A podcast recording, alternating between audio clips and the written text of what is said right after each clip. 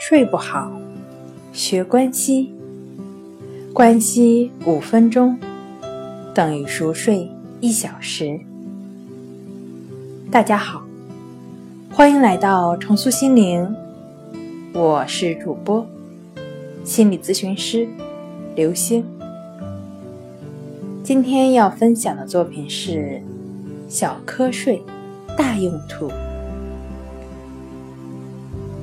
有些人，除非有特殊情况，否则从来不主动外出就餐。有些人呢，不管有事儿没事儿，都会出去吃。不管对于哪种人来说，外出就餐都能转换心情，不同于家里的特殊氛围，能让人觉得是种享受。什么样的人活得最潇洒呢？会挑选就餐环境的人一定是其中一种。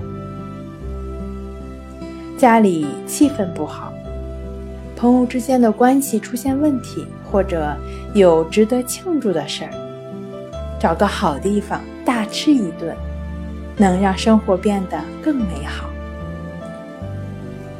小睡。也和出去吃大餐是一样的，能成为生活的活力素。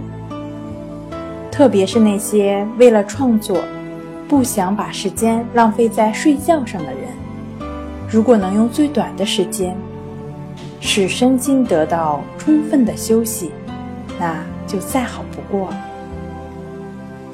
小睡指的是时间在三到三十分钟之间的浅睡眠。闭目养神三分钟以上，也可以视为小睡。